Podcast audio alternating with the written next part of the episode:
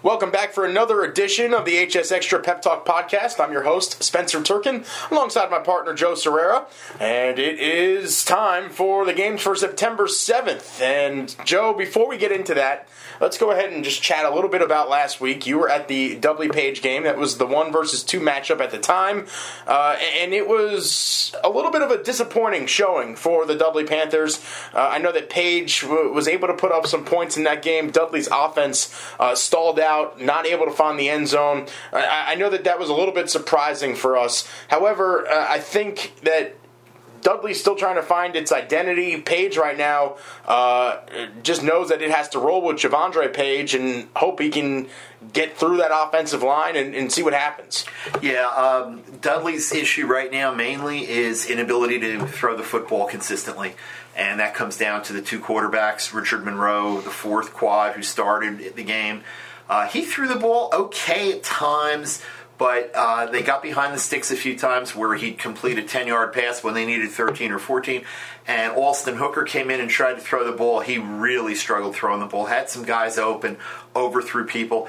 Uh, in my mind, Dudley has to either commit to more of a, a run based attack with their quarterbacks, a lot of zone read stuff, or may, maybe it's maybe it's time to look at Jameer Slade, the freshman, who looked pretty good in seven on sevens and scrimmages. And now that's not real football. You know, it's not the same thing, but they're going to have to be able to throw the ball. Coach Stephen Davis talked about that after the game. If teams are able to load the box the way Page did against Dudley, it doesn't matter how good your offensive line is if you're trying to block nine or ten guys. Uh, and we've said how good that Page defense can be this year, Oh, yeah. especially uh, that they have someone at each level of the defense that can meet you and tackle you. Yeah, I mean you've got you've got three really good, not huge, not big, but really good defensive lineman up front. Cam Gavin is in the backfield most of the night. Nick Butler makes plays, stays at home. Kobe Phillips has been has been a big wide body in the middle of that line has made a difference. You've got linebackers, even without Alex Angus, who was hurt, and Durante Davis was hurt for Dudley also and didn't play Friday night. But even without Alex Angus back there with an ankle injury, you know, they're still good at linebacker. Steven Scott had a big game. You know, the secondary for, for Page has been very good with, with some new faces back there. You know, all, all three levels are strong. And, you know, the question about Page is that offensive line. With Javondre Page, he can cover up for when they give up penetration, when he has to move around, he can still make plays. And sometimes he's better making plays moving around, more dangerous because you don't know how he's going to hit you. But um, it was a huge win for Page. It was a real disappointment for Dudley. And Dudley's got to turn around and go to a pretty tough Durham Hillside team on Friday night.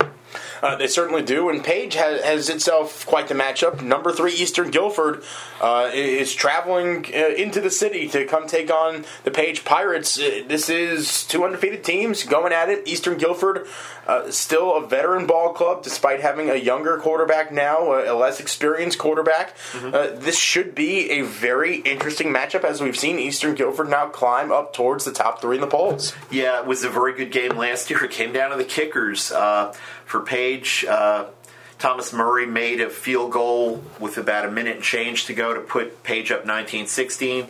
Colin Smith, who's back for Eastern Guilford, has an extremely strong leg. Had about a 48 49 yarder that he tried on the last play of the game, but low trajectory, blocked by Page ended up 1916. Uh, Page's home schedule this year, non-conference. We've talked about it. They've already already had uh, Dudley come in. They've got Eastern Guilford this week. I believe Reagan's coming in a few weeks.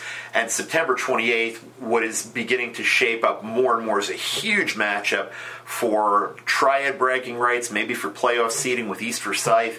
You know, they've got a tough schedule, and Eastern Guilford is part of that. They've got a lot of athletes on that team, a lot of guys back. Justin Matthews is a receiver and plays some DB who can do a lot of things. Nick Cheely goes both ways, receiver, defensive back, a big playmaker. Justin Spruill, uh, sophomore running back Hezekiah Newby has been a factor already, and he was in their uh, final playoff game last year. The quarterback play will tell a lot about them, and they're still getting used to new coach Joe Glass's offense. They've only played two games, and we'll see how they do against that Page offense. Uh, the next Page defense, I'm sorry. The next game we want to talk about uh, Northern Guilford at number three, Northwest Tied Guilford. Eastern Guilford, yeah. Uh, two coaches who are very good friends with each other and uh, probably will not be talking too much to each other this week.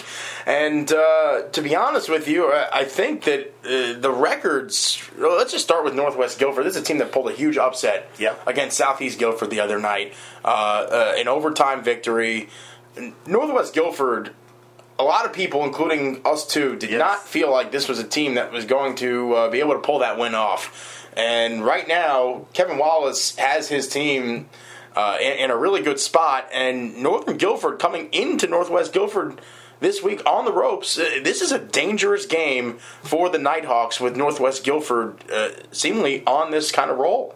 Yeah, and, and a, a little bit of a, a dangerous game for Northwest Guilford too, because you know I don't think I don't. I'm sure they hope they'd be three. No, I'm not sure they thought they would be three. No, at this point, playing a good Southeast team last week, and it's a rivalry game. These two two schools have a lot in common. Uh, some of Northern's attendance zone used to be Northwest's attendance zone. There's a lot of families that know each other. A lot of cross pollination there with the staffs, with some players, and this is a game Northwest cannot it definitely cannot look ahead and look beyond Northern start thinking about conference games but uh, Johnny Pagano has been really good at quarterback for Northwest Guilford a guy who was a receiver at times uh, holder on their kicks he's really stepped up Jacob Hardy running back defensive lineman has been big for them and anytime you got a guy like Cam- Cameron Cloud who can break a kick return, catch a short pass and take it the distance, go on a jet sweep and take off. You know, they've got some guys who can make plays, and it, it's been a pleasant surprise. And Northern, after that opening win against Grimsley, has really struggled offensively. They've really struggled to throw the ball, which is crazy because of how well they threw the ball last season, but lost a lot of receivers, and, and that's been a factor. Another top 10 matchup uh, in our schedule this week. Number five, Southwest Guilford. At number eight, Ragsdale. Uh, Southwest Guilford, another team that we have seen over the years start off strong and then has some issues towards the latter end of the season. Not much depth going on down there. Always have some talented ball players. Uh, what do you know about this Southwest Guilford team and what is the ceiling for this squad? I think I think the depth issue is less of a concern than it was a couple of years ago. The key for this team, Tyree Graham has been running the ball really well. They've got some physical guys on defense, some guys who really fly around.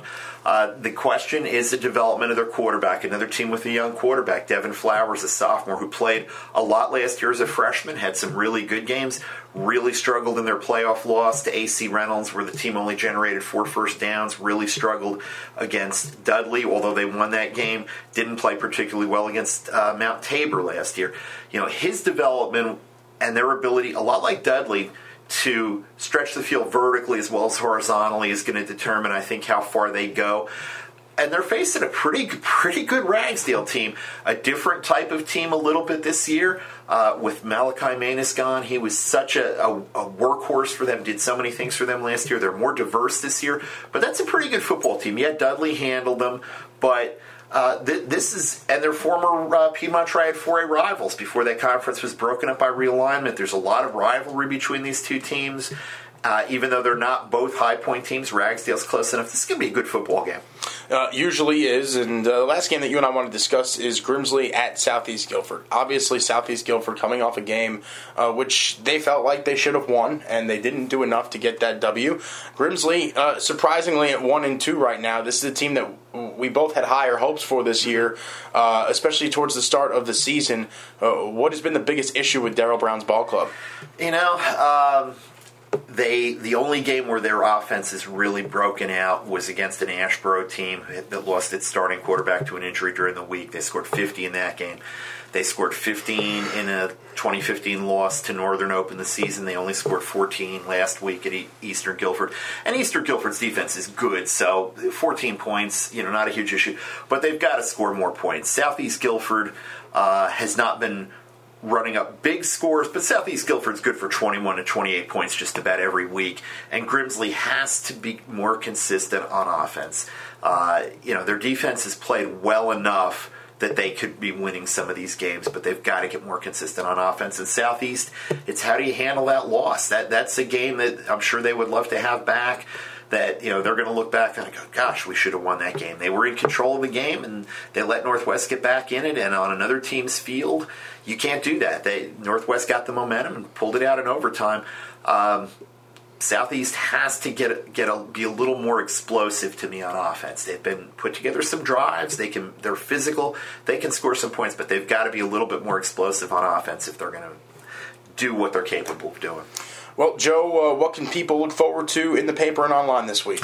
Well, I will be at uh, Eastern Guilford Page, Marion Kirby Stadium again this week. We'll have a photo gallery from that game as well as coverage. Uh, we'll also have a uh, photo gallery from Southwest Guilford at Ragsdale. JP Mundy, uh, a friend of the podcast and uh, former podcast contributor will be at that one. Uh, we we are also looking to try to get somebody to Northern Guilford at Northwest Guilford, Grimsley at Southeast. Uh, I will have some players to watch in the Wednesday print edition of the News and Record. On Thursday, we'll go with our Inside Slant videos, which we'll summarize in print. And on Friday, we'll be uh, making our picks and doing scouting reports. Spencer and I did not have the, the greatest week last week by our standards, by our seven and four each of us. Uh, we differed on a couple of games, but it evened out. And uh, both of us are uh, uh, 30 and seven at this point in the season, which is solid, but I think we could do better. And uh, we'd also like to let you know that you can now find us on Instagram at Greensboro NR Sports. Uh, Brant Wilkerson New will be uh, the main contributor to that page, and uh, we'll be helping out. You can find the top 10 poll released every week on the Instagram page, and some other cool notes and quotes that we'll post up there and links to our story. So make sure you go ahead and follow us at on Instagram at Greensboro NR Sports. And uh, you can go ahead and follow us on Twitter at Turkin35 at Joe Sirera NR and uh, continue to follow along with the HSXtra Pep Talk podcast all season long. Take care, everybody. We'll chat with you next week.